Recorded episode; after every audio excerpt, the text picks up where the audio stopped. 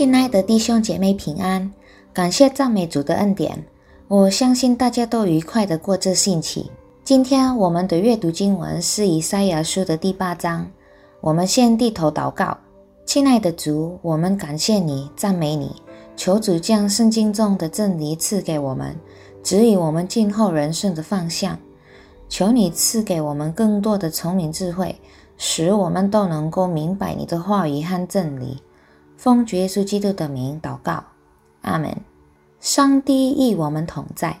要能明白先知书的困难这一事，因为一个预言有双重应验的可能性，也是因为我们不总是能确定一个预言的来龙去脉，因此研究预言需要仔细。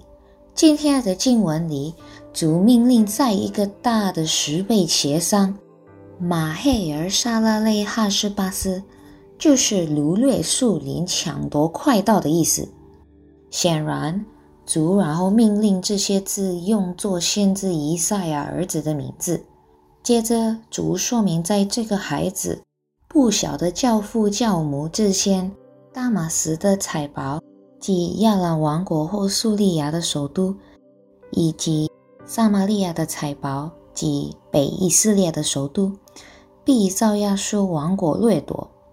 值得注意的是，这说明与关于名叫以马内利以及上帝与我们同在的南海的说明相同。这说明标志着上帝与亚哈斯王以及犹大王国的百姓同在。这相同点表示，有可能第七章十四节里所说的童女就是限制以赛亚的妻子。问题是，当以赛亚书被翻译为希腊文时，与希伯来文的童女相符的希腊文以及处女，而其实在此之前，先知以赛亚已经有一个儿子，名叫释亚亚书。这复杂性产生了两种见解。第一，以马内利是给予亚哈斯王的兆头，而马黑尔沙拉利哈斯巴斯是给予犹大百姓的兆头，以致两者的母亲是不同的人。第二，先知以赛亚的第一位妻子已去世，而产下马黑尔沙拉利哈斯巴斯是以赛亚的第二位妻子。当先知以赛亚在第七章里对亚哈斯说话时，她还是未婚的处女。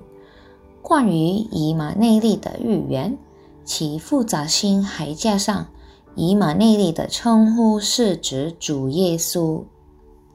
即便关于以马内利的预言属于复杂，我们能确信关于以马内利预言的成就。显示上帝关怀他的子民所面对的问题。在这疫病大流行时期，您是否确信上帝与您同在？我们一起低头祷告。主耶稣，感谢你与我们同在。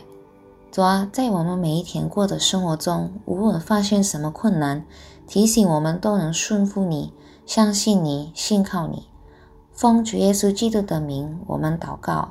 阿门，弟兄姐妹，每一天、每个小时、每个分钟，记得上帝已与你们同在。